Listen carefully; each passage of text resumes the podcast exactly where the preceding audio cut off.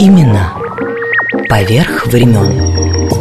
Актуальные факты истории и комментарии к ним. События сегодняшней жизни глазами наших соотечественников с самых разных точек зрения. Подробности происходящего вокруг нас в звуках и голосах участников Авторская программа Леонида Баребруса Имена Поверх времен «Узри» радио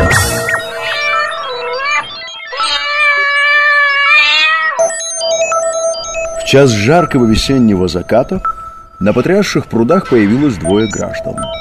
Первый из них, приблизительно сорокалетний, одетый в серенькую летнюю пару, был маленького роста, темноволос, упитан лыс. Свою приличную шляпу пирожком нес в руке, а аккуратно выбритое лицо его украшали сверхъестественных размеров очки в черной роговой оправе. Второй, плечистый, рыжеватый, вихрастый молодой человек в заломленной на затылок клетчатой кепке был в ковбойке, жеванных белых брюках и в черных тапочках.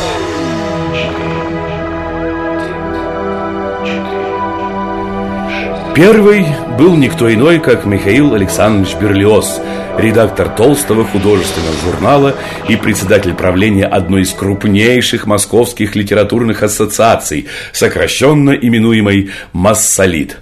А молодой спутник его – поэт Иван Николаевич Панырев, пишущий под псевдонимом «Бездомный».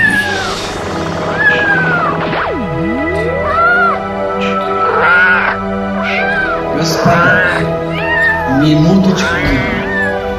К вам обращается режиссер Роман Виктор. Письмо в милицию члена Массолита Ивана Николаевича Бездомного. Заявление.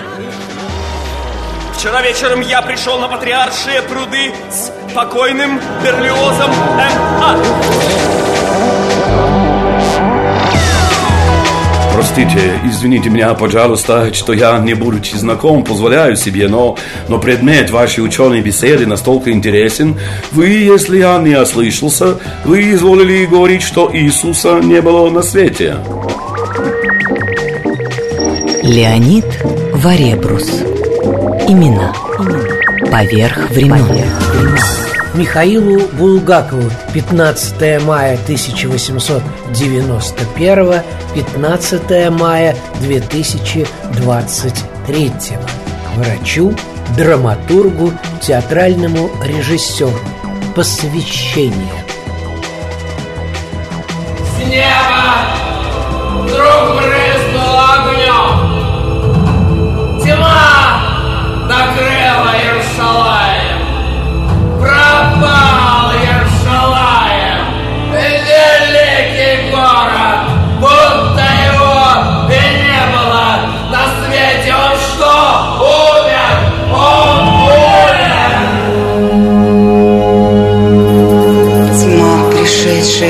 Средиземного моря, накрыла ненавидимый прокуратором город. Исчезли висячие мосты, соединяющие храм со страшной Антониевой башней. Опустилась с неба бездна и залила крылатых богов над гипподромом, Хасманийский дворец с бойницами базары, караван-сараи, переулки, пруды пропал! Пропал Ершалаим! Великий город, как будто бы и не существовал на свете! История романа «Мастер и Маргарита», рассказанная на Большой Садовой 10 в Москве, где писатель жил с 1921 по 1924 годы. Одним персонажем, но в трех театрах Москвы на юго-западе, Булгаковском доме и театре Романа Виктюка с пояснениями Марины Бессоновой-Хворостовской. В доме, где жил Булгаков, но квартира от нас находится в соседнем подъезде, где Булгаков проживал с 21 по 24 год, и вот в августе 24 он отсюда съезжает. И там все и случилось в 50 А там все и случилось, потому что это очень культовое место, до сих пор приходят, ищут, где тот самый подъезд нехорошей квартиры. Почему она нехорошая? Ведь Булгаков в романе «Мастер Маргарита» описывает все как в своей жизни, да, это реквием по его судьбе. Нехорошая квартира, там дьявол у него не проживал, это была коммунальная квартира, когда пришли большевики. Кстати, это был доходный дом, но вот потом превратили в дом коммуны. И в соседях у Булгакова было 17 человек примерно. Ну, там плюс-минус, естественно. Вместе с бегемотом. Вместе с бегемотами, да. Нет, бегемота не было, а вот на кухне проживал поросенок, петух и курица. Как вам такое? А петух перепутал время и стал кукарекать э, не с утра, а по ночам. Каждый час. Вот. И самое главное, что э, в соседях у Булгакова проживала некая Аннушка Чума.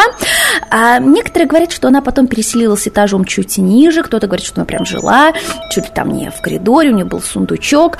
Но самое главное, что эта Аннушка со всеми скандалила. У нее был мальчик лет 8-9. Булгаков вспоминал, что мы с Тасей, с первой супругой, прятали его к себе в комнату, потому что он все бил по голове, воспитывал и кричал, нарожайте своих, ешьте хоть с постным маслом, а я знаю, как воспитываю. Ну что любопытно, Потомки Аннушки живут в Швейцарии. Очень известный, кстати, адвокат. Вот такая история, да. И Аннушка здесь тоже проживала, его соседка, которая потом на страницах романа пролила, пролила масло, да, и герой Берлиоз. Именно поверх времен. Три Воланда и одна Маргарита. Сергей Алдонин, актер, педагог и режиссер театра «Булгаковский дом». Дмитрий Бозин, актер и режиссер театра Романа Виктюка, заслуженный артист России. Олег Леушин, художественный руководитель театра на Юго-Западе, заслуженный артист России. Карина Демонт, актриса театра на Юго-Западе, заслуженная артистка России.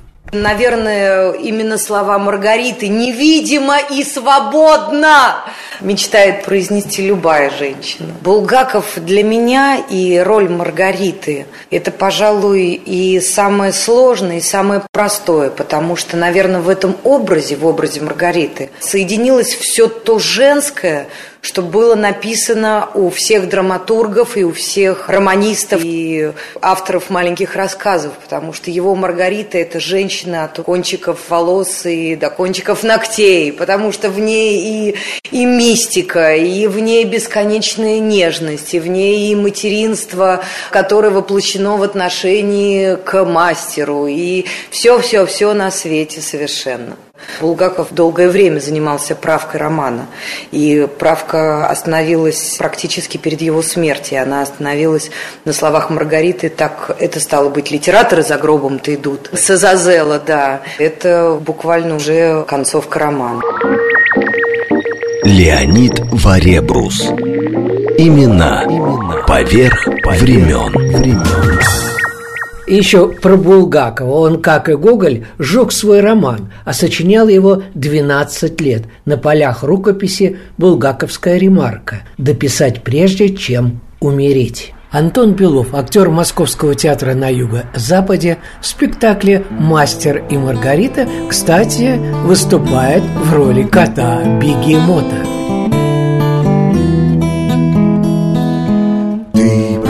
Идешь по росе перед сном. Ты уснешь, а увидишь город. Город, крытый серебром Эх, кабы серебро, то пальцем тронуть.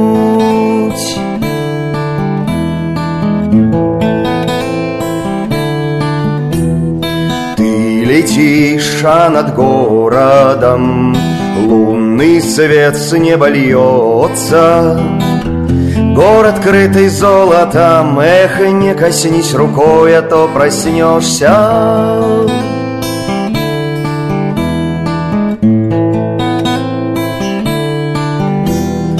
Ты одна среди звезд и огня, Скачешь вверх по дороге лунной Слышишь, осади коня Эх, не гони ты ночь так безумно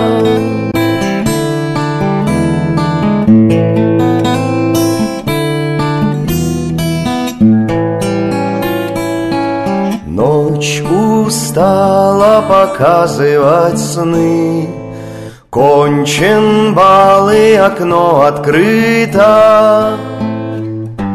Тает золото луны Эх, пока ночь лети Маргарита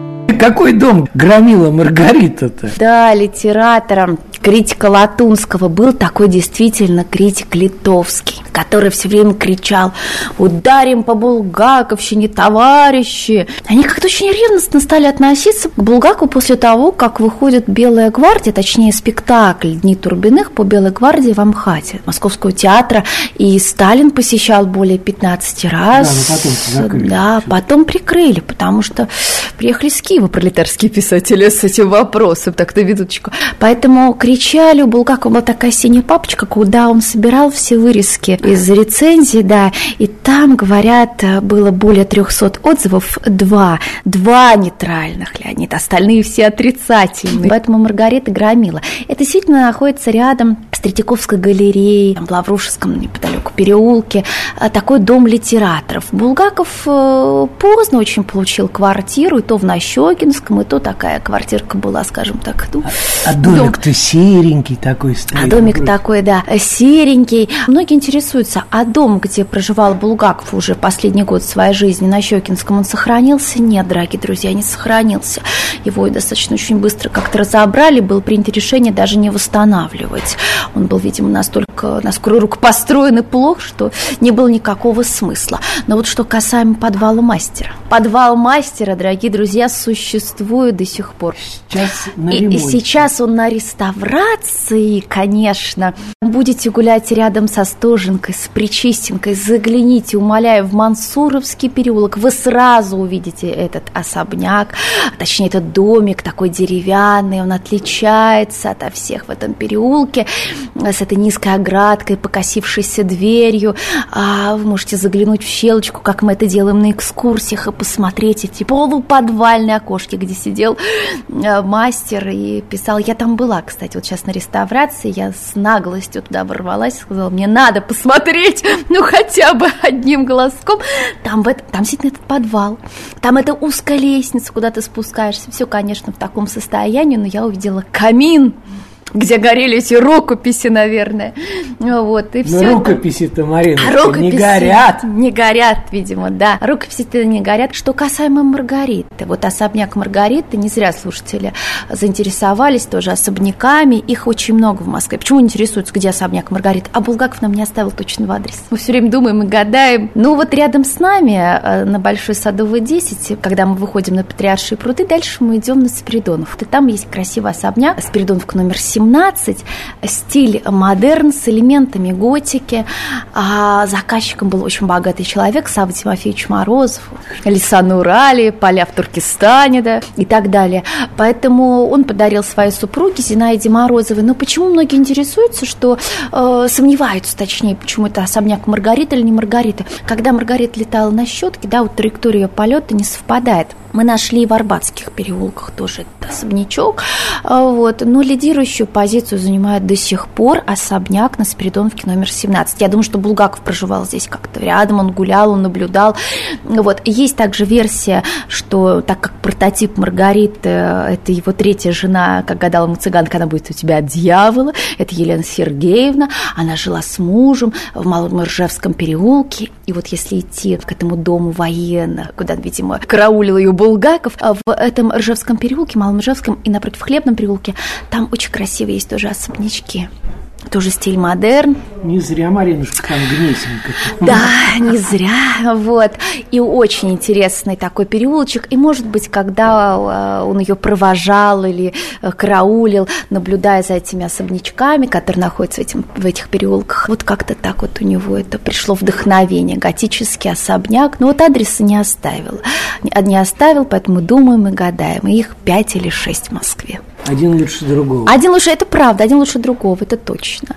Вот, поэтому, ну, это интересно, выходишь на маршрут, на экскурсии и смотришь, заодно архитектуру изучаешь, историю. Одни, Марина, одни Морозовы чувствуют. Ну, вот мне еще нравится особняк э, в Староконюшном переулке, тоже такой серенький, готичный, я нашла у Лев Колодный, который такой советский искусствовед, он занимался как раз маршрутом, там, Булгаковская Москва, и принял, принял решение, что это особняк в Староконюшном переулке, потому что вот посчитали даже, как Луна как в какой фазе луна была, когда Маргарита сидела на окне, и лунный свет, ну, скажем так, падал на ее левый бок или там правый. Ну вот даже до такой степени э, любители э, булгаковского творчества исследуют. Да. Леонид Варебрус. Имена. Имена. Поверх времен. Поверх времен. Вот какой вопрос меня интересует, ежели Бога нет. Нет. Кто ж тогда будет управлять жизнью человеческой, всем вообще распорядком на земле? А сам человек!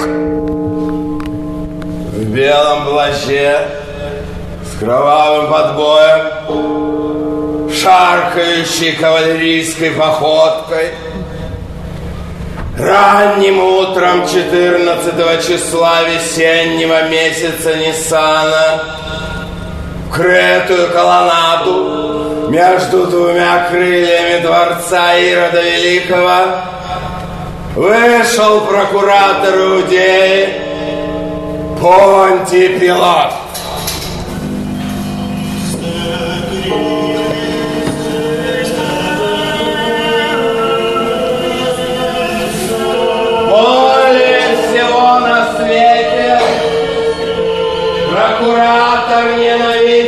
Запах розового масла. И все теперь предвещало ему и хороший день.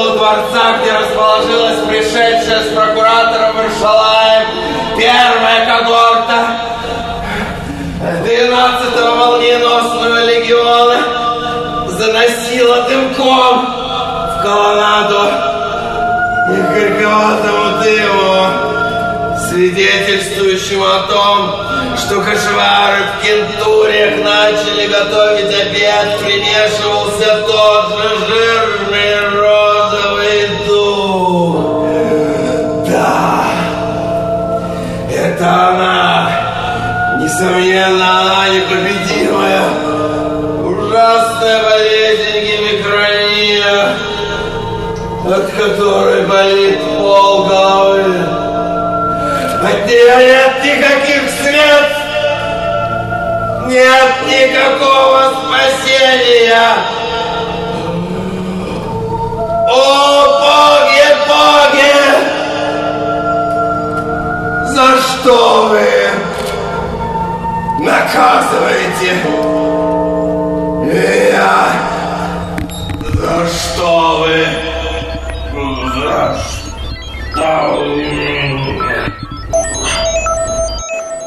Ваш роман прочитали и сказали только одно, что он, к сожалению, не окончен. Так вот, мне хотелось показать вам вашего героя. Уже более двух тысяч лет Понтий Пилат сидит на этой площадке и спит. А когда его мучает бессонница, то он говорит одно и то же, что при луне ему нет покоя, что у него плохая должность. И так он говорит всегда, когда не спит, а когда спит, то видит одно и то же.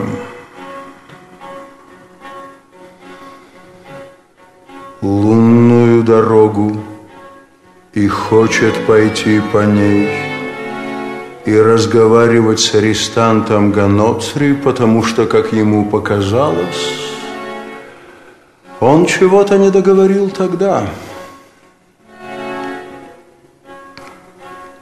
Отпустите его.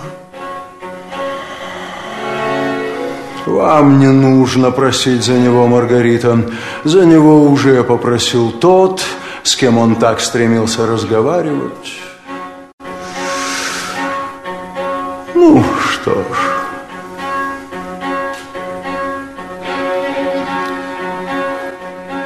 Теперь ваш роман вы можете кончить одной фразой.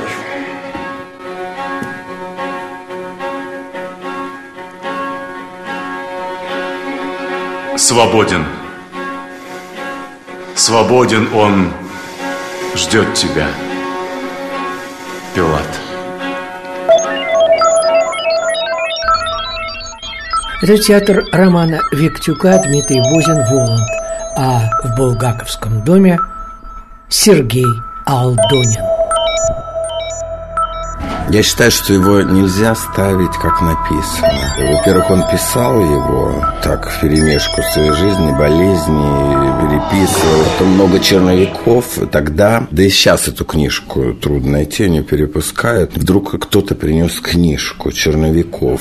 У меня на маленьким экземпляром вышла. И там совершенно почти все по-другому написано. Воланд был грузином, говорил с грузинским акцентом. Очень много реплик, то, что нас обвиняли, что мы сочиняем свой текст, это неправда. Мы, если сочиняем, то между какие-то фразочки. А все, что нету в романе, это черновики на их основе. Например, Рюхин, когда стреляется в ресторане, вот этот про Пушкина говорит, это в черновиках. Мне кажется, что мы разгадали несколько загадок. Вот что нельзя его ставить серьезно, иначе глупость получается сказочная. Главное, это, конечно, пятое измерение, и суть романа – это что дьявол есть. Вот в чем суть. Никакая настоящая любовь. Мастер Маргарита у него и выписано это фоном. Их очень мало. И дальше еще Елена Сергеевна там досочиняла, дописывала. Он сжег про Маргариту. И мы не знаем, что он там про нее писал. Так ли это было, или она своего добавила. Поэтому это такая должна быть всегда фантазия на тему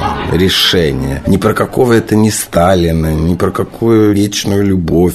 Потому что Маргарита Булгакова – это фантазия. По сути, у него несчастливая была семейная жизнь. А как вот совмещать-то? Вы одновременно и режиссер, и исполняете роль в спектакле. На курсе я бы, может, и не играл, но получилось так, что у нас так разложилось типажно. Я не Воланда играл, я играл Фагота, Коровьева, долго. Воланда я стал играть, необходимость возникла. Мы ввели молодого на Фагота, а мне пришлось закрыть Воланда. Ну, я так и остался на нем. У меня и Фагот был режиссер по роли, он командовал свиты. Ну, а Воланд, он и органично режиссер. Именно поверх времен. Булгаковский театр и музей одновременно. И тем более самое главное, что это в этом доме, где нехорошая квартира. Да, да, да. Это замечательный человек Николай Голубев, который поклонник такой творчества Булгакова. Его случайно перевели на спектакль, он влюбился в него. Вот и начали создавать театр. А музей уже у него функционировал. Тут эксклюзив, всякие маньяки Булгакова, мастер Маргариты приносили какие-то вещи тут вечно тут голубь жил, украли ручной, бегемот живой. Это такой дом. Это когда аура есть великого Творца, то уже само собой придумывается оказывается. Ну, тут, например, копали, когда подвал вот театра, увеличивали высоту вниз, нашли, например, голову гипсовую. Хорошо, решили, та, которая, из да, кубок. решили Берлиоза. Вон она лежит в музее, где трамвай там стоит под рельсами. Имена поверх времен.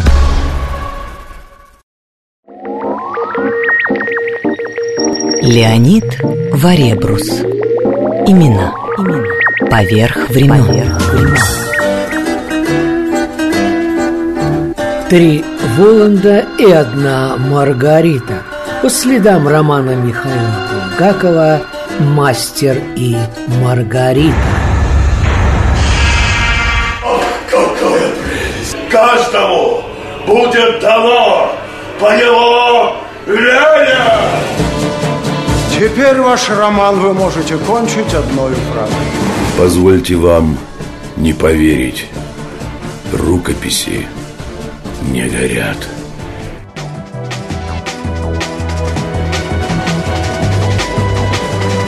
Вам не нужно просить за него, Маргарита. За него уже попросил тот, с кем он так стремился разговаривать. Как же я все угадал! Очень скоро. И я верую, верую, что-то произойдет.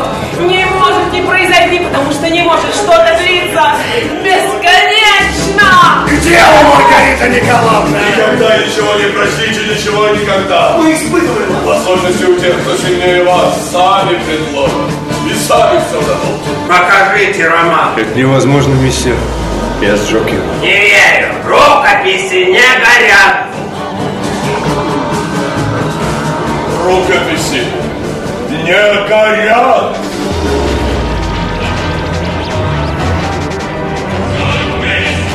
Все будет правильно.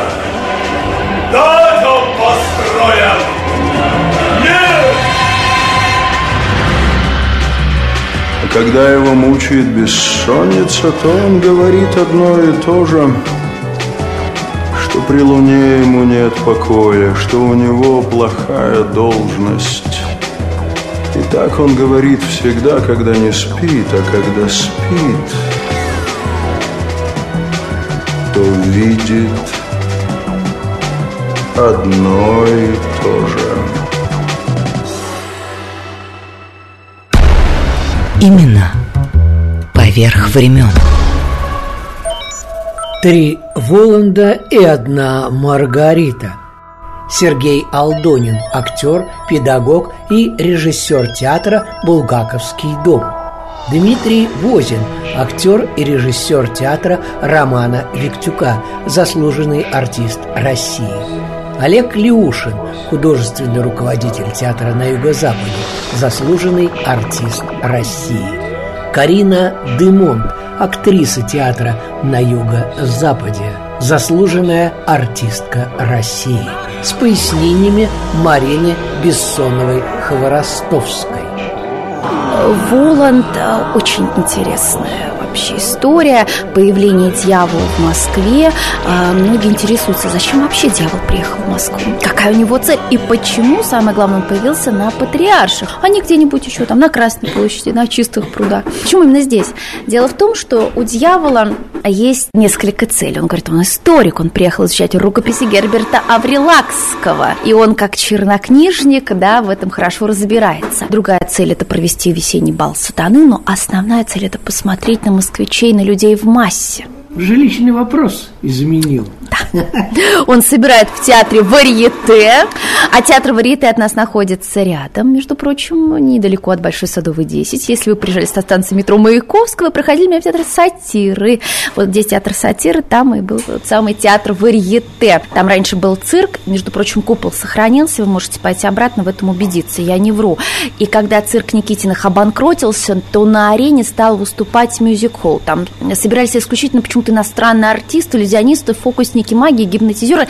И был такой номер американского артиста «Фабрика денег». Он якобы простые бумажки превращал в купюры, бросал их в зрительный зал. очередь стояла неимоверная к ним, причем он там читал и мысли, он мог изучить от алкогольной зависимости, чего только про него не говорили. Но самое интересное, к нему пришли крутые московские предприниматели, значит, так, покажи нам свой станок, фабрику денег, это что, правда ты тут купюры раздаешь? Станок был незамысловатый, там было два валика – в одном вроде как настоящие купюры там показать, скажем так вот, удивить публику, в другом фальшивые. И он их, естественно, обманул, а они купили у него станок за бешеные какие-то там совершенно бабки, и больше артиста никто не видел в Москве, он его покинул тут же. Но в газетах печатал, убежал, да, но в газетах печатал сеанс черной магии с полным разоблачением. Это происходит на минуточку в 20-е годы, когда Булгаков тут проживает, по соседству наблюдает, что происходит. Да, вот опять, я говорю всегда и повторяю, роман основан на реальных событиях. Ну что касаемо Воланда. А Воланд появился на Патриарших не случайно. А дело в том, что это родное место дьявола. Еще в 17 столетии там э, была такая козья слобода, пасли коз. Пастухи жаловались на мистику, на дьявола, который строит им козни. Оттуда дает начало ручей Черторый, который до сих пор течет в коллекторе. В 19 столетии его спрятали. Тогда говорили в Москве, словно черт и вырыл. Он был таким неудобным. И улица, кстати, Перчистенко в Москве называлась по этому ручью нехорошему Чертольской. Это потом уже царь Алексей, который приезжал к Новодевичьему, он понял, как-то я еду по Чертольской улице нехорошей, который черт прорывал на Богомолье. Вот, и поменяли на Причистенку. А, соответственно, пришел патриарх Гермоген осветить территорию от нечистой силы. И ему там понравилось. Он решил разбить свою патриаршую слободу, а э, сделали пруд, да не один, а три. Вот у нас рядом трехпрудный переулок, где жила Марина Цветаева. Да? Этот мир невозвратный, чудный, ты увидишь еще спеши. В переулок сходи трехпрудный, в эту душу, моя душа. Это говорит о том, что их было три. А почему один-то пруд, где все остальные? Потому что мы говорим, патриаршие пруды. Да, сейчас он один, остальные были засыпаны еще давно. И по документам самое интересное, что этот пруд не патриарший, а уже пионерский название не прижилось. А вот, все время говорят патриаршие пруды. И вот именно там в час небывало жаркого заката появился дьявол. Это его родное место. Я всегда говорю, дьявол появляется каждые сто лет в Москве. Поэтому, дорогие друзья, дорогие слушатели, будьте внимательны и осторожны. С 23 по 36 год. У меня нет точной даты, это было, конечно, странно. Вот, ну, мало ли дьявол будет в Москве. Вот такая история про Воланда. Многие также интересуются, а с прототип это вообще образ. Некоторые считают, что это сталь. И не зря Булгаков сжигает свою первую версию романа, потому что хотел покончить раз и навсегда с литературой. Да, критичное такое положение, его отовсюду запрещают, он опальный драматург. Но вот есть версия некоторых исследователей, что там Воланд очень даже был похож на, на Сталина. Усами шевелин, да. Именно поверх времен.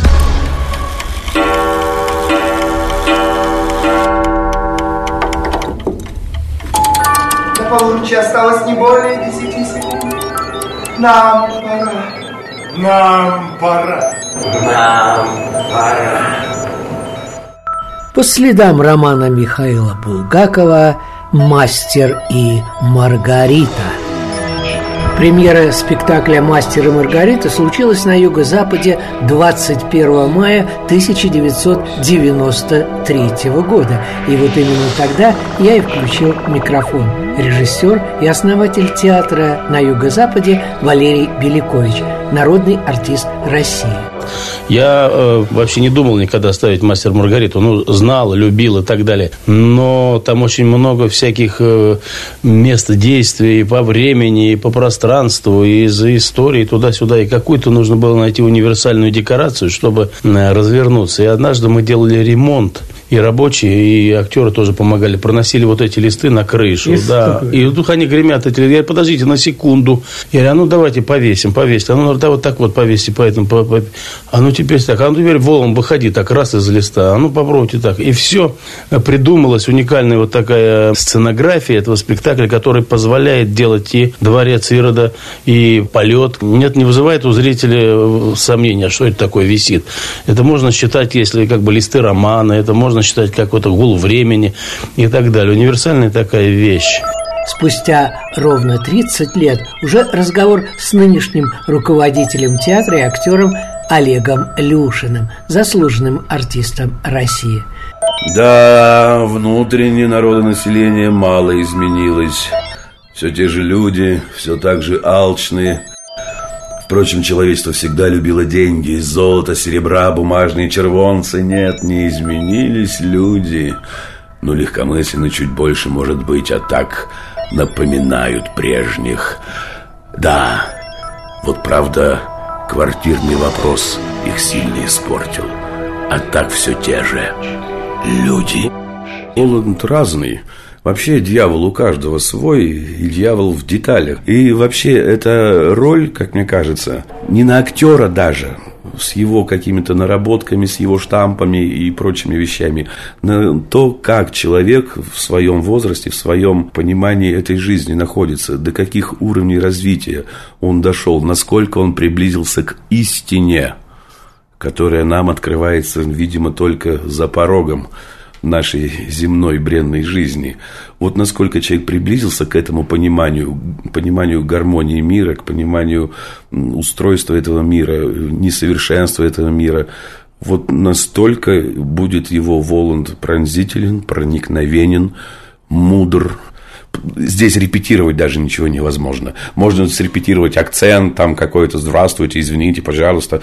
Э, можно мизансцены как-то голос изменить, взгляд, грим сделать. Внешние признаки можно сделать и скажут, ну да, похож на Воланда, похож на дьявола.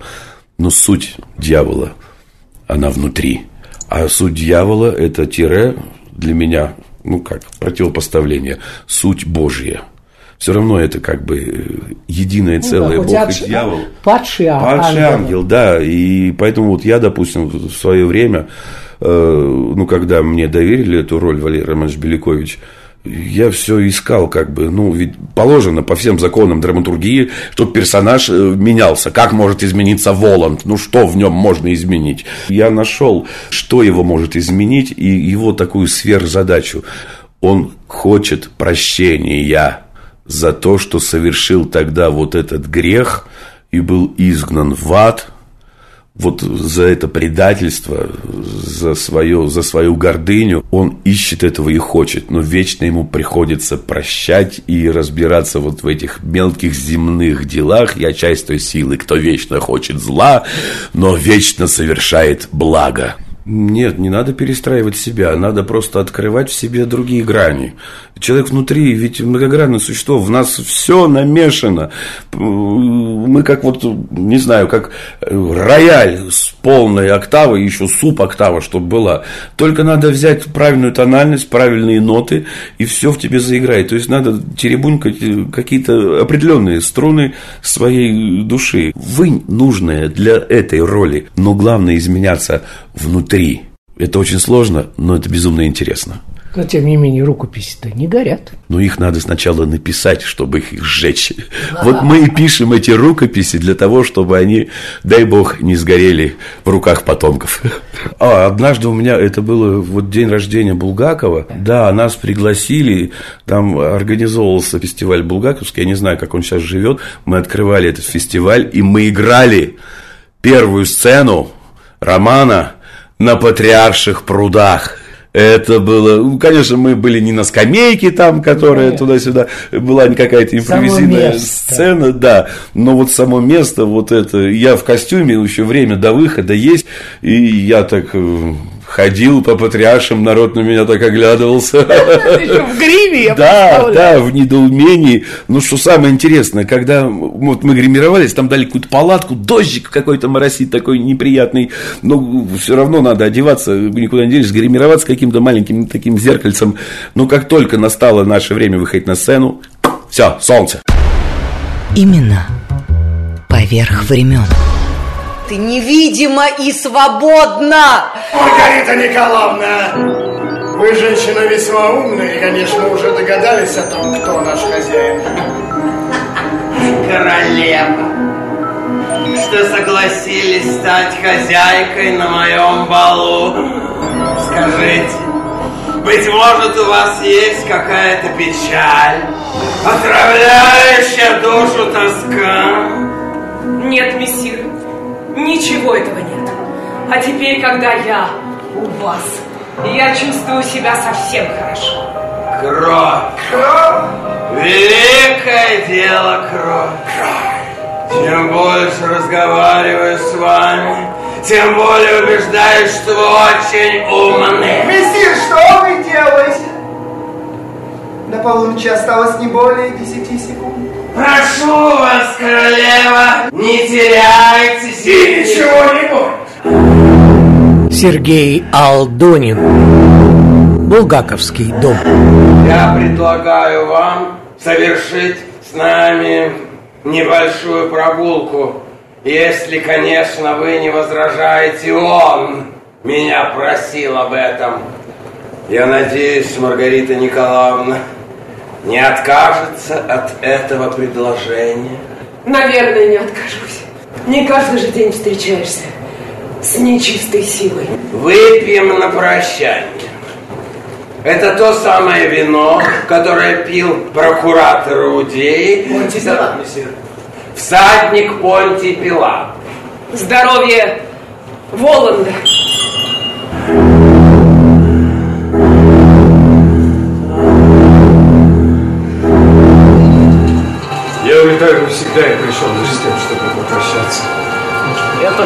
Что вы сюда залетели, сосед. Я, я, знаете ли, очень многое понял, пока здесь лежал. А вы о нем продолжение напишите. А, а вы разве не будете сами... Ах, да, чего это я спрашиваю? Я уже больше не буду писать, теперь я буду занят другим. Слышите? Шумит гроза? Нет. Это меня зовут, мне пора. А, подождите, сосед. Еще одно слово. Вы... Вы ее нашли? Да. Вот она. Какая красивая. Бедный. Как, как это у вас все хорошо вышло. А, вот у меня не так. А, впрочем, может быть и так. Так, так. Я вас сейчас поцелую в лоб. И все у вас будет так, как надо. Вы уж мне поверьте. Я все видела. Я знаю все. Прощайте все. Прощай, ученик. Огонь! Огонь! Именно поверх времен.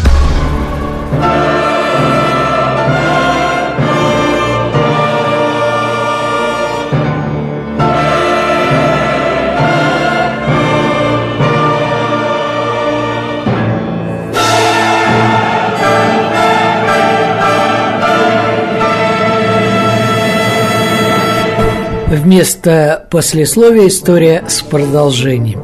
Именно эта музыка Кармина Бурана прозвучала на одном из э, недавних вечеров в рамках 45-го Международного Московского кинофестиваля в Центральном доме кинематографистов. На премьере документального фильма Светланы Острецовой «Булгаков.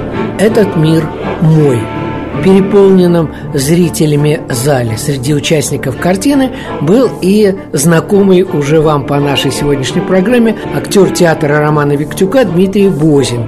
Сразу после его представления на сцене, уже за кулисами, он рассказал один из любопытных эпизодов жизни Булгакова. Молодой Булгаков сидел во Владикавказе, не писал, не было денег. К нему пришел местный житель и сказал, «Михаил, я знаю, как мы заработаем. Вы напишите пьесу, мы ее продадим. Пьесу вы напишите революционную, из туземной жизни». А Булгаков сказал, «Из туземной жизни я никакую пьесу не могу написать. Ни революционную, ни контрреволюционную, потому что я не знаю туземной жизни. И вообще, я пьесы писать не могу, потому что я к этому не способен, видимо. Вы говорите глупости? Это от голода. Туземный быт, я его знаю очень хорошо, я вам все расскажу. Они написали пьесу за семь дней. Эта пьеса была не просто с аншлагом, не просто с фурором. Люди, местные жители, сыновья Мулы, по-моему, называлась. Прости, не помню.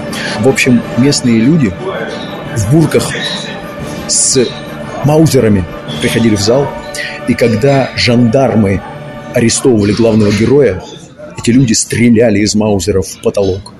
Вот такой был фурор. Ну как ты решил вот Позвали, Сейчас. и я был счастлив. Я поселился на несколько недель в дневниках Булгакова, в дневниках тех, кто писали о Булгакове, вспоминали его.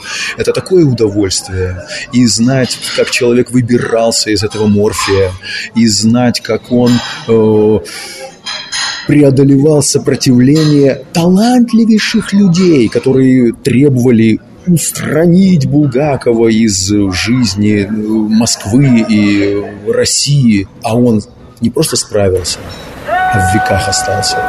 Удивительно. И наши пути тут совпали. Однажды я тоже был в Владикавказе с оператором Димой Малышевым. И нашим объектом стала обычная пишущая машинка, но подаренная именно в 1921 году Михаилу Булгакову. Теперь музейный экспонат.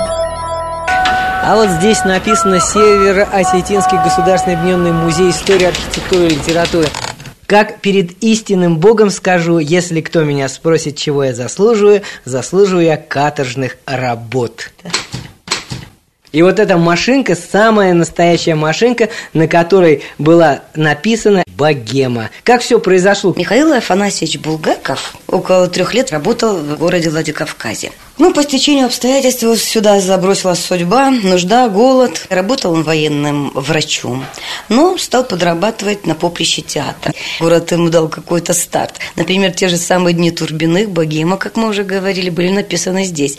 И, видимо, может быть, даже голодая, он и начал заниматься творчеством, э, начал работать в театре. Вот может эта быть, машиночка это ему и помогла. И творчество. Это да. я разговариваю с Валентиной Бениной. Как эта вот штука оказалась в Владикавказе?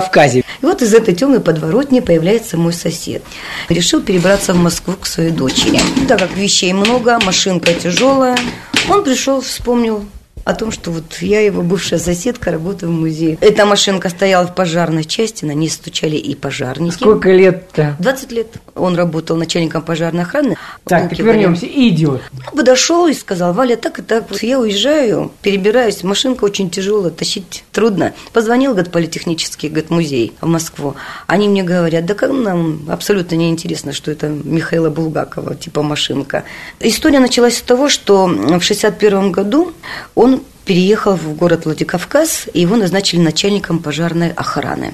А в то время как раз вот шла вот эта оттепель после амнистии, и единственное место, куда принимали на работу заключенных, были вот э, пожарная часть. А вот он сидит начальником пожарной охраны. Открывается дверь. На пороге стоит мужчина. На нем, значит, старого покроя пальто с воротником говорит, таким. И самое интересное, вот он всегда повторяет, говорит, и от него сильно пахло, говорит, нафталином. Шапочка, видать, где-то пролежала, как его, видимо, как арестовали. Так вот он и прошел все вот эти вот этапы. Этот человек мне не представился. Он, говорит, зашел и спросил просто меня, вы Булгаков? Да, я Булгаков. У вас, говорит, были, есть, говорит, родственники, вот Афанасий Михаил Булгаков. А так как я, говорит, поступал в училище НКВД в свое время, и, естественно, родители-то, время было какое, говорит, родители мне никогда не говорили. Боялись, конечно, жизнь-то такая заставила. Как он сказал, говорит, у нас Булгаковы так вот, как в принципе песни Дни Турбиных разделились.